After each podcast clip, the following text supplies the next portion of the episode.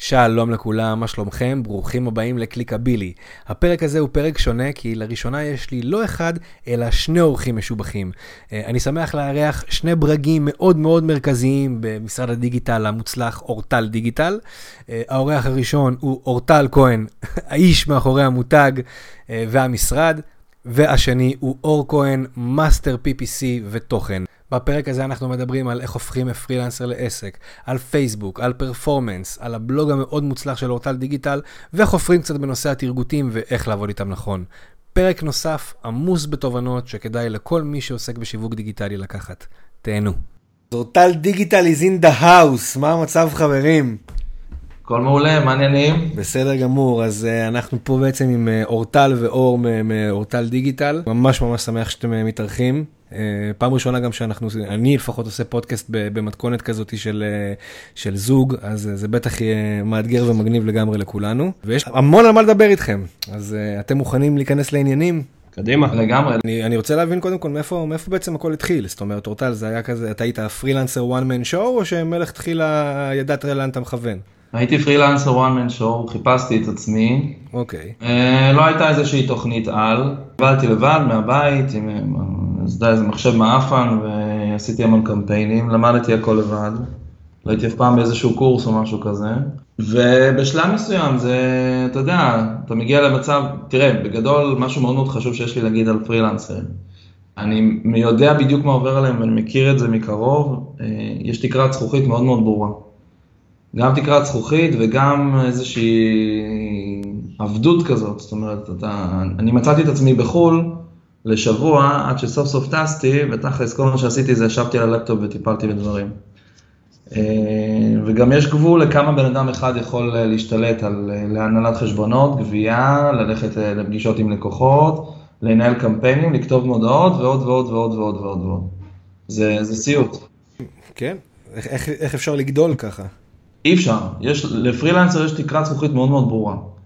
אה, והבנתי שאני צריך לקחת פה איזשהו סיכון, איזושהי ריזקה על עצמי של כמה שנים טובות, ולסכן המון המון כסף, אה, כדי באמת לבנות פה איזושהי מכונה עם צוות גדול, אה, שגם יודע להכיל פרויקטים גדולים, וגם יודע, אתה יודע, לרוץ גם כשאני לא נמצא. היו בדרך המון טעויות, גייסתי אנשים חסרי ניסיון, ובשלב מסוים גם פיטרתי אותם, ואז הקמתי את הצוות מחדש, וכרגע הפוקוס שלנו באמת על גיוס של טאלנטים, אנשים שיודעים להגיע אלינו מהיום הראשון וכבר לנהל קמפיינים. הם עושים איתנו ישור קו מקצועי, אנחנו מוודאים אותם ומכניסים אותם לשפה שלנו, לסיסטם העבודה שלנו, אבל אה, ככה גדלנו, באמת על, ה, על היתרון האנושי. תשמע, זה, זה, זה מעניין, כי אתה יודע, יש המון המון עצמאים בתחום הזה. כל מי שיש לו מחשב וכמה שקלים לקפה, פותח לעצמו משרד בבית קפה. ו- ורואים, כאילו, לא, לא מעט את הקשיים האלה של אנשים, על, אתה יודע, איך, איך לגדול. זאת אומרת, בן אדם יוצא לעצמאות בגלל שיש לו את התפיסה הזאת בראש, כאילו, ש- שאין תקרת זכוכית כשאתה עצמאי, אבל בעצם יש תקרת זכוכית כשאתה עצמאי. תראה, אני אתן לך כמה דוגמאות. קודם כל, מה שמבדיל בין פרילנסר לבין סוכנות כמו שלנו, זה שנתיים של uh, קציצת ציפורניים, נשירת שיער, דפיקות לב, לקיחת סיכונים, ואתה צריך להכין את הלחיים שלך טוב טוב, להתחיל לקבל כאפות מכל כיוון וכאפות חזקות. אוקיי. Okay. ובאמת שאני לא חושב שיש כאפה שלא קיבלנו בדרך. ההבדל בין פרילנסר לבין סוכנות כזאת זה באמת איזה, זה משהו כמו שנתיים, אשכרה, של עבודה קשה ולקחת ריזיקה מפחידה. של סכומים מטורפים, של, של סיכון. מה זה בעצם אומר? זאת אומרת, מה, מה זה השנתיים האלה? מה אתה, מה אתה, בתור בעל המשרד, מה אתה עובר בשנתיים האלה? Uh, תראה, זה משהו, ש... יש דברים שאנחנו לא חושפים, אז הנה, אני אתן לך איזשהו משהו סקסי שאנחנו לא מספרים לאף אחד, אבל ב-2017 לצורך העניין, כל התוכנית הייתה לא להרוויח אגורה, אלא לבנות את צוות החלומות. וואלה. כן. אוקיי. אז ב-2017 אורטל דיגיטל, גבל עם ועדה, לא הרוויחו שקל, אבל מימנו את ההתפתחות העסקית שלנו, את הגיוס של הכוח אדם האיכותי, את בניית הצוות, אה, את ההתקדמות בלקוחות, היום אנחנו מטפלים בלקוחות מטורפים לעומת פעם. חס וחלילה לא מזלזלים, אבל פעם היינו עובדים עם לקוחות הרבה יותר קטנים, והיום יש אצלנו לקוחות שלא דמיינו שהגיע אלינו. אני חושב שבודדות הסוכניות שעובדות עם סוג כזה של לקוחות כמו שיושבים אצלנו. כן, אז זה, זה, זה הריזיקה שאתה יכול לקחת, או לגלות יום אחד שאחרי שלקחת ריזיקה והלוואות ו, ועבדת קשה שנתיים, אף אחד לא מבטיח לך שהדבר הזה יימשך ולא, לא יודע, תתרסק פתאום או משהו כזה. אתה מוצא את עצמך גם להתמודד עם הרבה דברים שהם מעבר למקצועיות שלנו. תזרימים, מאזנים, הלוואות, בנקים, זה, זה סיוט, אני שונא את זה ואני נאלץ להתמודד עם זה. כן, אבל זו בהחלט אה, קפיצת מדרגה לעולם אחר לגמרי. לגמרי. זה מגרש אחר לגמרי, זה להפוך ממש לסוג של מנכ"ל, מנהל, איך שתקרא לזה. לא אוהב את ההגדרות, אבל אה, זה אחר לגמרי. יפה. טוב, לפחות ממה ש, שנראה, כנראה שאתה יודע מה אתה עושה, אה, כי זה עובד. אנחנו מקווים. אור, בוא, בוא, בוא, בוא נדבר קצת עליך, אה, איך אתה הגעת לאורטל, בוא נדבר קצת על הניסיון שלך, אתה יודע, אה, אני, מההיכרות שלי איתך, אני יודע שאתה בן אדם כאילו סופר מוביל וסופר מוכשר, וזה, וזה מעניין לדעת כאילו איך כל האג'נדה הזאת אה, משתלבת בסופו של דבר בקבוצה, זאת אומרת, אתה לא לוקח את הדברים שלך כ... אתה יודע, אתה לא עצמאי מן הסתם, אתה חלק מהרכב, וזה מעניין כאילו לדעת איך בן אדם שיש לו כל כך הרבה טאלנט, מה שנקרא, באמת, איך מביאים את זה לידי ביטוי בקבוצה של אה, לא מעט תותחים? אה, תשמע, קודם כל חשוב להגיד ש, שכל הצוות פה באורטל דיגיטל הוא צוות מובחר, כלומר, אה, אני לא, אני באמת חושב שיש פה רמה גבוהה מכל הבחינות, יכול להיות שאני קצת יותר דומיננטית תקשורתית במה שמופגן החוצה, בקבוצות, בפורומים כאלו ואחרים, אמ, אבל אה, לא צריך לקבל את הרושם שיש פה מישהו פחות, אה, פחות מובחר כאן בצוות. אני חושב שהעניין מרכזי כשאתה עובד בתוך צוות כזה זה עניין של אה, לשים כאילו עניין של אגו בצד ולהסתכל על טובת החברה ולהבין שבסוף אתה יודע אנחנו לא שכירים באיזה מערכת, באיזה בית השקעות או איזה לא יודע מה, באיזה בנק, באיזה גוף של 5,000 עובדים שאתה עוד איזה בורג במערכת, אנחנו כאילו חברה קטנה. אה, משפחתית, בוטיקית, וכל אחד פה הוא, הוא, כל אחד בצוות הוא גורם מפתח. עכשיו, בסופו של דבר, כשאתה, כשאתה מבין עד כמה ההשפעה שלך, אנשים סביבך, אה, היא דומיננטית, אתה שם את האגו בצד, ואתה אומר, זה שעזרתי למישהו עם קמפיין, או באותה מידה מישהו עזר לי, אני לא צריך לקבל על זה קרדיט, הקרדיט זה שה... שהמשפחה מצליחה, שהחברה מצליחה, ואני חושב שזה ה... אתה יודע, המפתח פה בסוף זה עבודת צוות. זה לא רק מה שאנחנו משדרים כן. בחוץ, זה מה שאנחנו עושים uh, בפנים. אני חושב שמשהו ש, שהוא באמת מדהים אצלכם, ואורטל, אתה לגמרי יכול כאילו לקחת את זה אליך, זה שאנחנו נמצאים באיזשהו עידן כזה, שבאמת, אתה יודע, בן אדם מגיע למקום עבודה, במיוחד בתחום שלנו, שנה, שנתיים, לוקח את הניסיון שלו ו- וממשיך הלאה. ו- ואצלכם באמת כל הגאוות יחידה הזאת היא משהו ש- שהוא מאוד מופגן החוצה. ושאפו, כאילו, זאת אומרת, אתה יודע, זה, זה, זה הלויאלטי הזה ש, שכל בעל עסק היה רוצה מהעובדים שלו. תודה, ממש אה, כיף לשמוע, ואני דווקא אתן לאור... תשמע, אז אני, אני אענה על זה בתור מישהו ש... אני אגיד לך את האמת, זה, אני עובד עם אורטל, מה, שנה וחודשיים בערך? כן, פלוס. אה, משהו כזה, אני הגעתי אחרי תקופה ארוכה בסוכנות אחרת שבה גדלתי מקצועית. אמ, תשמע, זה בסוף הכל קם ונופל על הבן אדם שמוביל את החברה ואיך שהוא מתייחס אה, לצוות. ועכשיו אה, אורטל פה כאילו מחליף צבעים וכאילו רוצה לקבור את עצמו איפשהו כי זה מביך לשמוע את, את הדברים עליך, אבל אה, כש, כשנותנים הרגשה של בית מקבלים, מקבלים בתמורה את כל הלב, כאילו את כל הלב והנשמה. וזאת, וזה, וזה מה שמחזיק פה את הצוות, כלומר יש, אה, יש גב מקצועי, ויש גב אישי, ויש אוזן קשבת, ויש אה, אה, את כל הגיבוי שצריך להתפתחות, להתפתחות אישית ומקצועית. וזה מה שעושה את העבודה בסופו של דבר, וזה מה שמחזיק את האנשים במקום. אני לא יכול שלא להסכים. אין, אין ספק שבסופו של דבר, אתה יודע, אנחנו כל הזמן אומרים כאילו כסף וכסף וכסף, אבל לפעמים אתה אומר כאילו וואלה, אם, אם אני נמצא במקום ש, שיש בני אדם זה לא בהכרח שווה יותר כסף אה, שמציעים בחברה אחרת. תראה, יש, יש איזשהו עניין של בלנס, בסדר? חשוב להגיד את זה. יש פה צוות מקצועי באמת בכיר מהבכירים בארץ. אני, אתה יודע, אנחנו לא הולכים להיכנס פה למספרים, אבל uh, כולם פה מרוויחים טוב. ואני אגיד לך משהו שמישהו אמר לי בעבר ואני מאוד מסכים איתו. בסוף בסוף אתה צריך להרוויח טוב ולהתפרנס ולהרגיש שמה שנקרא שאתה שקט בבית. אבל כסף במובנים מסוימים זה פלסטר. כלומר, אם לא טוב לך איפה שאתה נמצא, ברמה האישית, ברמת עבודת הצוות, אופי הלקוחות, דינמיקה של המשרד, בסוף בסוף, אם ייתנו לך קצת יותר כסף בשביל שתישאר, אז זה יחזיק אותך עוד חודש, עוד חצי שנה, אולי עוד שנה, אבל זה פלסטר, זה לא, זה לא מה שיגרום לך להישאר לאורך זמן. אז יש פה איזשהו מימד של איזון בין סביבת עבודה איכותית מבחינה מקצועית וחברתית, וכן, מקבל כאילו משכורת ראויה ו... והוגנת שמאזנת את, את כל הכיוונים. אה, אני אוסיף גם, לגבי מה שאמרת על אה, חבר'ה באים, עובדים שנה, שנתיים ואז אה, פותחים משלהם, זה בסדר. אצלנו זה לא יכול לקרות, קודם כל, כל מי שמגיע לפה זה אנשים עם 4 ו-5 שנות ניסיון וצפונה. אנחנו לא, זה עניין של גישה. אני מכיר הרבה מאוד אנשים מהתחום שהגישה שלהם זה לגייס דווקא ג'וניורים, והם דווקא לא מספרים על חבר'ה שעוזבים, כי כנראה הם עושים את זה טוב. אה, אני פחות מאמין בזה כרגע, אין לנו גם זמן אה, להתחיל להכשיר פה אנשים. אני יותר בונה על אה, חבר'ה עם הרבה מאוד ניסיון, דרך אגב אולי חצי מהצוות פה, חצי מהצוות זה אנשים שגם היו פרילנסרים בעבר וירדו מזה.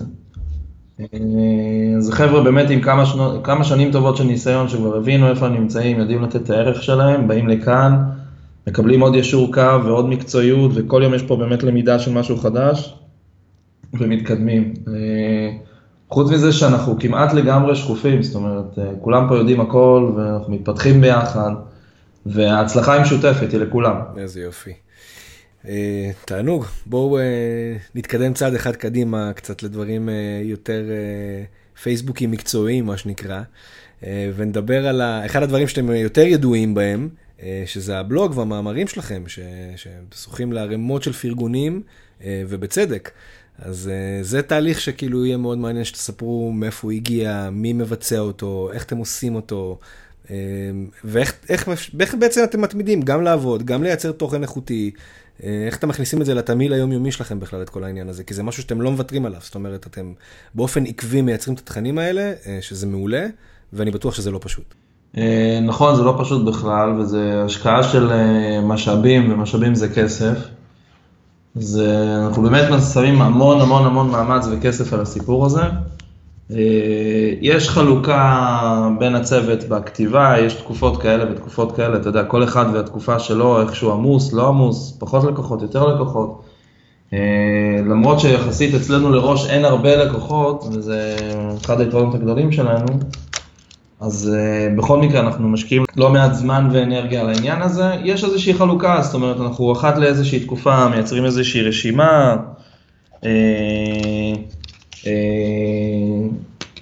כל אחד שמוצא לעצמו איזה כמה שעות פנויות מתיישב על משהו, לפעמים אתה יודע, צריך קצת לדחוף יותר באגרסיביות, אז אנחנו יושבים על החבר'ה חזק, אבל בסוף גם מישהו שדחפת אותו באגרסיביות לכתוב, והוא רואה את, הבלוג, את, את הפוסט בלוג שלו עולה, ואת הפרגונים, ואת כל החבר'ה שנכנסים, כל השאלות שעולות, אז uh, זה באמת ממלא אותו וזה ממלא גם אותנו.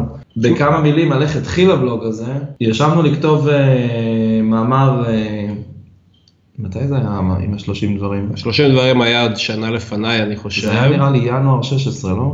כן. בינואר 16 ישבנו לכתוב מאמר 30 דברים שלמדנו על פרסום בפייסבוק, אחרי כמה מיליונים טובים שהוצאנו, ובאמת כתבתי איזה חתיכת פוסט זה עוד לפני, אתה יודע מה? לא העליתי את זה אפילו לאתר. החלטתי להעלות את זה כפוסט. זה היה חתיכת חפירה מגילה ענקית, וזה עד היום יושב אצלנו בעמוד. יש שם כמות engagement פסיכית לחלוטין, לא שמנו את זה כמעט שקל. אה, זה גם מה שהביא אותנו לזכות בתחרות של Ask Pavel. זה מעולה. כן. אז זה ככה, מה שנקרא, דגדג לנו חזק והבנו ש... שבלוג זה הדבר שאנחנו צריכים לעשות. עכשיו, כשאני הגעתי לפה לפני שנה וקצת, תשמע, אני, הרבה, אני תקופה ארוכה כתבתי למגירה, מה שנקרא. התלבטתי אם לפתוח בלוג עצמאי, התלבט, או לשלוח מאמרי אורח, ובינתיים אגרתי איזשהו בנק ראשוני. כשהגעתי לפה, סיפרתי על זה לאורטל, נדלקו לו, נדלק לו אור בעיניים, אמר יאללה תביא. החלטתי, החלטנו שהולכים על זה, התחלנו פשוט אה, להעלות את החומרים, אה, ותכלס ברגע שהצוות פה ראה איך, איך כל הסיפור הזה תופס ואיזה תגובות, אז אתה יודע, זה יצר איזה תגובת שרשרת שגרמה לכל הצוות להתחיל לכתוב. ובהדרגה הפכנו את זה, כמו שאורטל תיאר, לאיזשהו סיסטם פנימי, מעקב על מה כתבנו, על מה נכתוב בעתיד, איזה מאמרים צריך לעדכן, כל הקטעים האלה. עכשיו חשוב לי להגיד בהקשר של הבלוג, תשמע, בתפיסה שלי זה מתחלק לשני היבטים. קודם כל יש פה מימד קצת של לזכור מאיפה באת ולזכור שגם אתה היית ג'וניור וכשאתה היית ג'וניור אז היו בלוגים כאלה שעזרו לך לגדול ו- וללמוד ולהתפתח, אה, בין אם זה בארץ בין אם זה בחו"ל ויש פה, אתה יודע, זה נשמע קצת אה, כאילו לא יודע מה, מתחנף או זה, אבל זה כאילו סוג של תרומה לקהילה, לתת בחזרה לקהילה שממנה צמחנו. ובצד השני של זה, לא צריך להתבייש להגיד שיש פה חד משמעית שיווק באמצעות תוכן. אה, אנחנו באמצעות התוכן הזה אנחנו מצהירים על המקצועיות שלנו, על הידע שלנו, ושוב אני אומר, לא, לא מתביישים להגיד שהתוכן הזה גם נותן לקהילה, לקהילת השיווק מצד אחד, וגם מביא לנו אה, עבודה בצורה לא רעה בכלל מהצד השני. כלומר, זה אחת הדוגמאות, אני חושב, אני באמת לא מתבייש להגיד, הבלוג שלנו הוא אחת הדוגמאות הטובות שיש היום אה, בארץ. לשיווק באמצעות תוכן שחד משמעית עובד. קודם כל אני, אני מסכים איתכם לגמרי, הבלוג שלכם הוא באמת בית ספר לשיווק באמצעות תוכן, ואתם לגמרי לא צריכים להתבייש בזה, אה, וזה לגיטימי וזה ברור, ואני רק יכול אה, לאחל כאילו שאתה יודע, הדבר הכי קל זה, זה להתחיל, והדבר הכי קשה זה, בתחום הזה לפחות זה, זה להתמיד. אה, ואני רק יכול לקוות שאתם באמת לא תורידו את הרגל מהגז ותמשיכו עם זה. ואני מניח שכבר יש... פוסטים נוספים בקנה. יש בארסנל, יש ברשימה, מדי פעם שומעים פה איזה צעקה במשרד של יש לי רעיון, תרשום כותרת וכל בסדר. תראה, גם יש, יש דברים ש, שנכתבים, אה, אתה יודע, זה לא תכננת אותם מראש. אני יכול להגיד לך שממש עכשיו אסק פאבל פרסמו את המאמרים הזוכים אה, של 2017 בדירוג שלהם. והמאמר הזוכה בקטגוריית הקידום הממומן הוא מאמר שלנו שנקרא פאשלה אחת שאתם לא רוצים לעשות בקמפיין.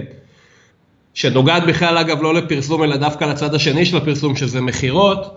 ואני יכול להגיד לך שזה מאמר שכתבתי בהברקה של רגע מסיטואציית חיים אמיתית לחלוטין שהתרחשה לי לא בתור איש מקצוע בדיגיטל אלא בתור צרכן.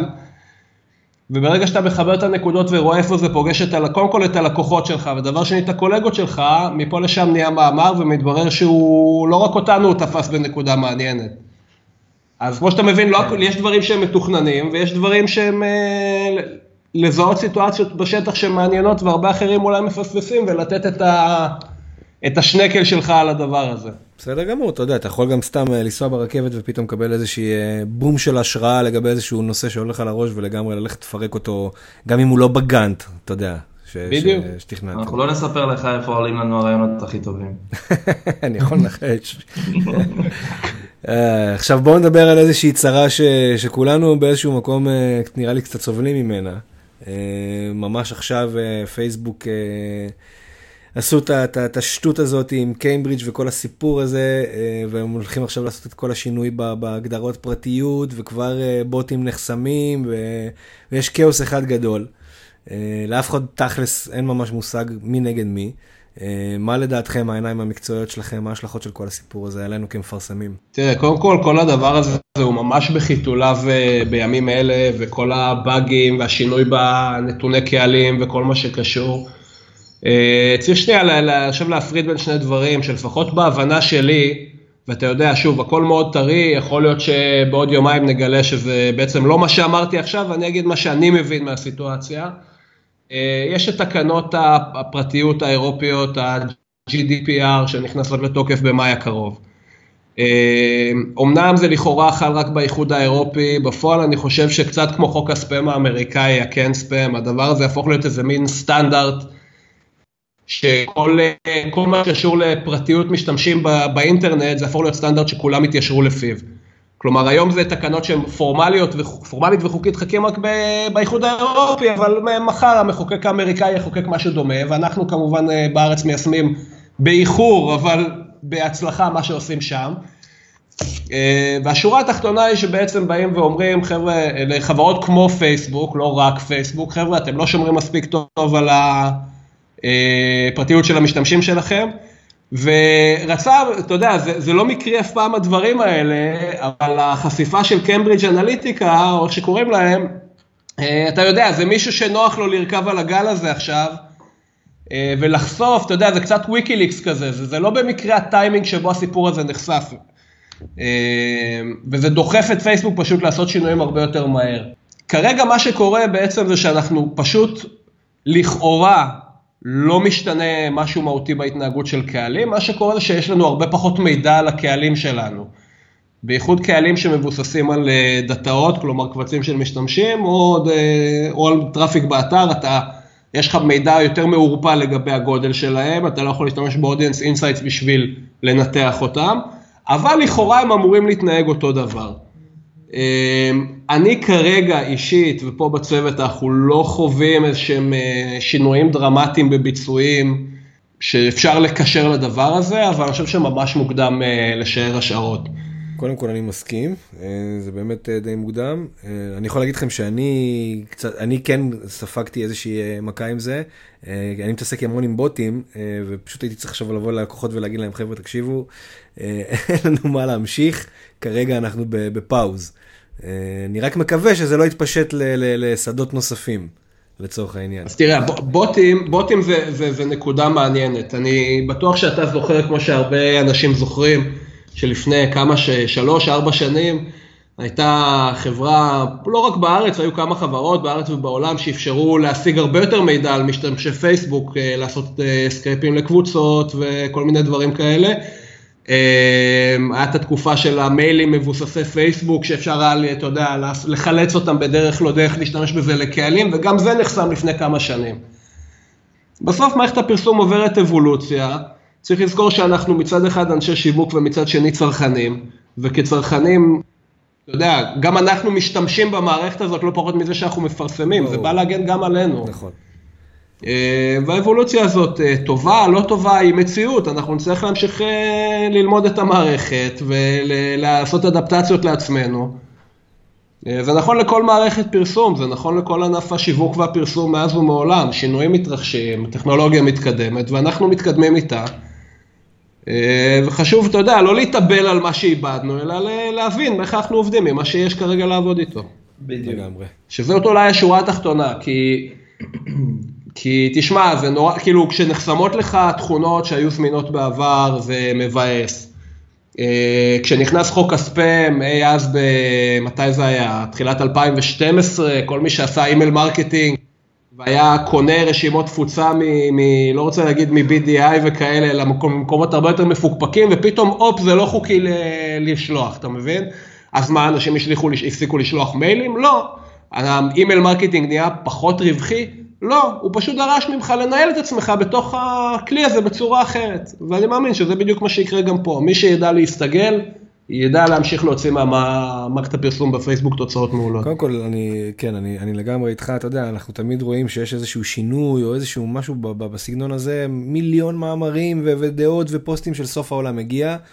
בסופו של דבר צריך להמשיך לשחק את המשחק, כאילו, אתה יודע, אנחנו, אין לנו השפעה הרי על כל הדברים האלה, יש לנו קלפים ואיתם אנחנו צריכים לשחק, כאילו, ואם המערכת עכשיו מתנהלת בצורה X, אז אנחנו נצטרך להתאים את עצמנו להתנהל גם כן בצורה X. נכון, זה כמו בתקופת הסקרפרס למיניהם, שכולם ידעו, גם פייסבוק דרך אגב ידעו על הקיום של זה, פשוט התחומי עניין עבדו על הפנים, ולא היה לוק עלייק, ולא היה זה, ולא היה זה, ולא היה זה, אז... זאת הייתה האלטרנטיבה הכי טובה לעשות תרגותים מדויקים, וזה עבד עד לגבול מסוים שהם שיפרו את המערכת שלהם והחליטו להיפטר מזה. כן, אז אתה יודע מה, אמרת פה עכשיו דבר מעניין ודווקא יהיה מעניין לשאול את, אתכם לדעתכם. יוצא לי לדבר לא מעט עם, עם קולגות, אני מניח שגם אתם, על כל העניין הזה של התרגותים באמת בפייסבוק. אני מתחיל לזהות איזושהי מגמה, יצא לי לדבר עם לא מעט אנשים שהם לא מאמינים בכלל. בכל מה שקשור לתרגותים, והם הם, כאילו מבחינתם צריך לעשות את הקמפיין, אתה יודע, להגדיר גיל, אה, אה מגדר ו, ו, ואולי אזור, ולא לגעת בקמפיין, אה, כי האלגוריתם עצמו כבר ידע להתאים את המסר לקהל הנכון. מה דעתכם בנושא? ברוב המקרים זה לא נכון. אוקיי. אה, זה כן נכון אם אתה סומך על תוכן. זאת אומרת, מטרגט מאוד רחב ומוביל את הקהל המאוד מאוד רחב הזה לתוכן, ורק מהשלב הבא, אחרי שאתה צובע אותם בתוכן, או אתה יודע, סרטון כלשהו בפייסבוק או כל דבר אחר. את ה remarketing. בדיוק, אז אתה מזקק את הקהל שלך, ואז כבר בשלב הבא יש לך קהלים מאיבנטים מסוימים וכל מיני כאלה, דברים שבאמת הרבה יותר קל לך. ת, ת, תייצר event מפיקסל lead, תעשה מזה lookalike, תתקדם הלאה, אחרי זה יש לך engagement, כי על engagement, צופי סרטונים, בלה בלה בלה. מדהים. אבל אה, תשמע, צריך... לבוא ולפתוח קמפיין אללהו אכבר ולא לטרגט זה לא נכון. אלא אם כן באמת המוצר שלך מתאים לכל העולם ואחותו, ואתה מפרק תקציבים, אז אה, יש מצב שזה נכון. תשמע, אני בסוף חושב שיש אה, פה קודם כל עניין של צריך להפריד בין ישראל לבין חו"ל. במיוחד ארצות הברית, שם המידע, אה, בגלל שזה קהל הרבה יותר גדול, אה, היכולת לעשות סגמנטציה מסוימת לפי תחומי עניין עובדת אה, משמעותית טוב יותר מאשר בארץ. זה היבט אחד. ההיבט השני הוא שיש פה איזשהו עניין של איזון בין מנטרת ה-trust the algorithm לבין, לבין דיוק קהלים. כי יש תחומי עניין שהם יכולים להיות מובהקים, ויש תחומי עניין שהם פחות. אני אתן לך כאילו המשלה שאני מקווה שרוב מי ששומע יקשיב לזה, אני מאמין שיבין, זה בדיוק ההבדל, זה כמו להסתכל על ההבדל בין שורט טיילים ללונג טיילים בגוגל. אה, זה ברור שאתה יודע, אם אני רוצה אה, לטרגט, אה, לא יודע מה, משהו לחובבי חתולים, ואני מכניס את המילה קט, בסדר? קט זה השורט טייל של השורט טייל, כלומר זה הדבר הכי רחב הכי לא מדויק, הכי לא מובהק, ש, שלא אומר שום דבר אמיתי על הקהל, אוקיי? אני יכול להגיד לך שאני אישית יודע שאני אה, מתורגת על אה, תחום עניין של חתולים, של קט, כשאני גם אלרגי וגם לא מת על החיה הזאת. אז, אתה, אז זה כבר מעיד איזה משהו. אה, כן, אלוהים יודע למה, אבל, אה, אבל ברגע שאתה מוצא איזשהו תחום עניין אה, הרבה יותר מובהק, כמו לדוגמה עמוד שנקרא I love cats, או cats are my pets, אני סתם ממציא פה שמות, אבל יש עמודים כאלה, אתה מבין? אז אתה יכול פתאום להגיע לדברים שהם long tailים, זנבות ארוכים, שהם הרבה יותר מדויקים, כן, כן. ומעידים בצורה יותר ברורה על, ה, אה, על העניין האמיתי שיש לקהל המטרה ב, אה, בתחום שאתה מנסה לקדם. עכשיו אני אגיד לך עוד מילה על תחומי עניין, שאני חושב שאנשים קצת מפספסים, אני רואה הרבה שאלות בקבוצות, יש גבול לכמה מדויק אתה יכול להיות בהגדרה הפרטנית של תחומי העניין שאתה מגדיר במערכת התרגות. אני לפעמים רואה שאלות, האמת דווקא משהו שראיתי בחו"ל לפני כמה ימים ולא בארץ, איך אני מטרגט אה, אנשים שעושים ספורט, אוהבים דיאטות ונהנים לשתות תה קר. באמת, שאלה אמיתית שראיתי. ויש להם כיפות מחמד. ויש להם כיפות מחמד. עכשיו, אין, אין הגדרה כזאת, כלומר אין חיה כזאתי. אנשים לפעמים שוכחים שטרגוט זה לא רק אה, להגדיר detailed targeting או אה, לעשות custom audience בפייסבוק. טרגוט זה העמוד שממנו זה יוצא, טרגוט זה התוכן והמסר במודעה והתמונה שאתה מראה, טרגוט זה גם התוכן של דף הנחיתה, זה הכל חלק מטרגוט. כלומר זה לא נגמר במערכת הטרגוט בהגדרות ה ad set בפייסבוק. אה, צריך לעשות רגע איזה zoom out לשיווק במובן הרחב ולהבין איך מכלול המסרים שלך פונה, פונה או לא פונה לקהל המטרה. יש קהלי מטרה שאתה לא יכול לדקור במערכת הפרסום בפייסבוק, והדרך הכי טובה שלך לעשות זה לטרגט רחב, ולכתוב מסרים כאלה ברמת המודעה שעושים שם את הסינון. זו גם, זה טרגוט לכל דבר, צריך להבין את זה. כן, לגמרי, זאת אומרת, אתה מתחיל באמת מאיזשהו תהליך כזה, יוצר בעצם custom audience לכל מי שעשה engagement או whatever מהמודעה הזאת, וככה אתה באמת מטרגט לך קהל הרבה יותר איכותי. בדיוק. אה, תגידו, פלטפורמות אה, נוספות שאתם אה, אוהבים לעבוד עליהן, זאת אומרת, לא שאתם עובדים כי זה חלק מהעניין, אלא באמת אוהבים לעבוד עליהן, אינסטגרם, פינטרסט, אתה יודע, דברים כאלה שעושים לכם את זה. לא, אנחנו לא הולכים להפתיע אותך בעניין הזה, זה פייסבוק, גוגל, אאוטברין, טאבולה, אלה, אלה הפלטפורמות העיקריות. כל ה-usual suspects מבחינת אינסטגרם. ברמה של אה, איך שמתייחס לזה סוכנות פרפורמנס, אנחנו לא, לא תמצא אותנו מנהלים אה, אינסטגרם לאיזשהו לקוח וכותבים לו את הפוסטים וכל מיני כאלה, ממש לא. אה, מבחינתנו זה, זה עוד מיקום למודעות. אוקיי. ובתור עוד מיקום למודעות, כל מקרה לגופו, כל קמפיין לגופו וכל לקוח לגופו, אנחנו, אני יכול להגיד לך שאינסטגרם, לפחות בתמהיל הראשוני של מיקומי מודעות, תמיד יהיה שם. וייבחן נטו על בסיס התוצאות שהוא מספק או לא מספק לאותו עסק. אתם יודעים, אני יוצא לי פשוט להתקל בלא מעט מאמרים ש, שמראים גם מספרים וגם uh, כל מיני נתונים כאלה ואחרים, uh, ש, שאינסטגרם זה לגמרי העתיד, מה שנקרא, uh, בטח בכל מה שקשור לאי-קומרס ודברים, זה מעניין, כאילו, אתה יודע, התפיסה שלכם לגבי, לגבי הנושא הזה. זאת אומרת, אתם כשאתם רואים איזושהי פלטפורמה חדשה כזאת שכולם מדברים עליה, אתם מנסים אותה, או שאתם אה, מחכים כאילו... אנחנו משתדלים, בדיוק כמו עם הבוטים, לא להיות ה-early adapters של אה, דברים. אוקיי, למה? אלא אם כן זה משהו, אתה יודע, לצורך העניין יש מיקום חדש למודעות, אנחנו כמובן ננסה אותו. אה, הודיעו ששדרגו משמעותית את ה-audience network, נחזור לנסות את זה. אבל לצורך העניין בוטים זה משהו שעדיין לא, היו פה פרויקטים של בוטים בקטנה, זה עדיין לא משהו שנכנס פה למנגנון. למרות שאני מאוד מאוד מאמין וזה עובד וזה מגניב, זה פחות כרגע במנגנון אצלנו. אודיאנס נטוורק אפרופו, כישלון טוטאלי או, או משהו עם עתיד לדעתכם? כמו שאור אמר מקודם, כל לקוח לגופו. כן. יש לנו לקוחות שהבאנו להם שם, לקוחות שהיו רגילים לשלם בין 80 ל-120 שקל לליד, וואלה.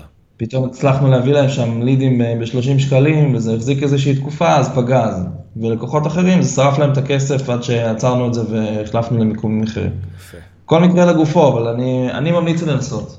ממליץ לנסות עוד במיוחד שהקליקים שם כל כך זולים, ובשנייה שהמערכת מזהה ששמת את המיקום הזה, היא מעיפה לשם את התקציב, כי אין ביקוש, אז uh, לפעמים זאת יכולה להיות הזדמנות, תנסו לחשוב מה, מה המוצר ומה המודעה, למי זה מתאים ואיפה רואים את זה.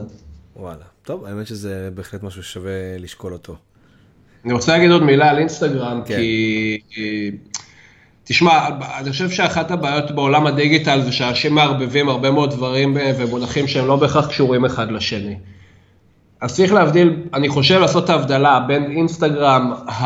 אה, channel שיווק, ספק אורגני, אה, ספק פוטנציאלי, בוטים. ספק אה, בוטים שעושים לייקים על פרש, אה, שמתנהלים בו, לבין אינסטגרם כ, כפלטפורמה לפרסום, ובמיוחד פרסום מוכוון performance. כל מה שקשור לפרסום, אינסטגרם זה בסוף בסוף, נכון להיום, עוד placement ב ecosystem הענקי של פייסבוק, זהו. זה לא רשת פרסום עצמאית, אין מערכת פרסום נפרדת, אין לה... אין איזה שהם פיצ'רים מאוד מאוד אה, נרחבים, כל מה שקשור להיבטי טרגוט בהופעה באינסטגרם, זה בסוף בא מהמערכת פרסום של פייסבוק. פעילות אורגנית באינסטגרם זה מעולה, זה מדהים, זה יופי שזה נותן היום יותר engagement ממה שפייסבוק נותן, זה נחמד. Keep in mind שפעילות אורגנית, אני שם בצד SEO, כאילו, אני מדבר על פעילות אורגנית ברשתות חברתיות באשר הן, הבעיות, הבעיה המרכזית עם זה בתור ערוץ אה, פרסומי זה שזה לא scalable. אתה לא יכול להגדיל את זה כרצונך, אתה לא יכול, היכולת שלך אה, למנן את זה ו- ולגלם את ה... אתה יודע, להעריך את התרומה של זה לשורה התחתונה שלך היא בעייתית, כי אתה לא באמת יכול לתכנן את הדבר הזה. כן. אה, אז חשוב, כן, מעניין, כן, תרומה לעסק בוודאי. אה, בעולמות ה performance, אה, אינסטגרם עוד לא שם. נרשם. אה, אור, אני ראיתי אה, פרסום של, אה, של שוקי מן מה, מהכנס שלו, All Things Data, שאתה הולך להרצות שם. על מה אתה הולך לדבר? אז כן, האמת שזה משהו מאוד מעניין, אנחנו עובדים עכשיו על, ה... על ההרצאה הזו. התבקשנו להביא בעצם איזשהו case study מעניין על אופטימיזציה מבוססת נתונים בעולמות האי-קומרס. ובדיוק על זה אנחנו הולכים לדבר, גם על אה, אופטימיזציה ברמה בסיסית וגם על כל מיני אה, טכניקות מעניינות לאיתור קהלים חדשים ודברים כאלה. אה, הולך להיות ממש מעניין, אז מי שעוד לא קנה כרטיסים, שווה. חבר'ה, אני יכול להמשיך לדבר איתכם עוד הרבה, ויש עוד לא מעט נושאים ש- שאפשר לדבר, אבל אין לי ספק שאתם אנשים עסוקים. אז אני אשחרר אתכם לעיסוקיכם. כל מה שאני יכול להגיד לכם זה שהיה לי כיף גדול, ושתענוג שהתארחתם. אם יש לכם משהו שאתם רוצים להוסיף, זה הזמן. כן, זו פעם אחרונה שאנחנו מתארחים בפודקאסט כזה, היה מזעזע. היה כיף, תודה רבה. וזהו, אנחנו היינו אורטל דיגיטל. פיס אאוט. תמשיכו להיות אורטל דיגיטל. אלה היו אורטל ואור מאורטל דיגיטל. זהו, עוד פרק מגיע לסיומו, ואתם uh, מוזמנים להמשיך לעקוב אחרי הפודקאסט ואחרי התכנים שלי באופן כללי, יוטיוב, אינסטגרם, פייסבוק, חפשו יואל דורון מדיה דיגיטלית, אני בכל מקום. ביי.